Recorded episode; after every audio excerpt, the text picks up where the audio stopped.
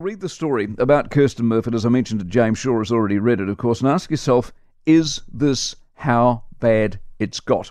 Obviously, the story that got the headlines yesterday was the GST on fruit and vegetables scam, but as a combination of the weekend's political news, it does leave me, at least, with a sense of some despair and sadness. We could also toss in the business of the Greens, and yet more money we don't have on energy grants and interest-free loans, but the upside of the Greens is they have no bottom line and, as a rule, aren't taken that seriously, hence they've never really achieved a lot in and around government.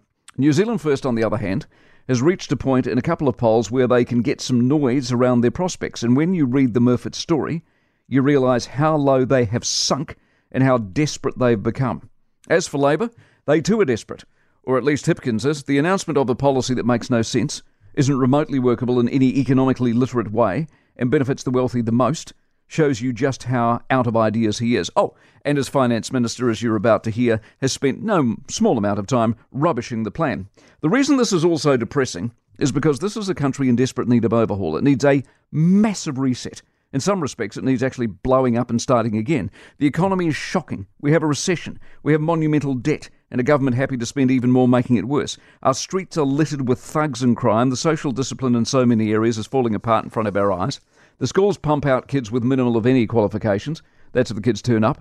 And the standards for those who do have been slipping year in, year out. The health system in parts is on the verge of collapse. What we need, and desperately, are some adults. Some adults with brains and life experience. We need discipline and professionalism and vision. We need help, and badly. And New Zealand First have the Murfitts, and Hipkins has a con using money we don't have. It is shabby, it is loose, it is amateur hour. God help us. For more from the Mike Hosking Breakfast, listen live to Newstalk ZB from 6 a.m. weekdays or follow the podcast on iHeartRadio.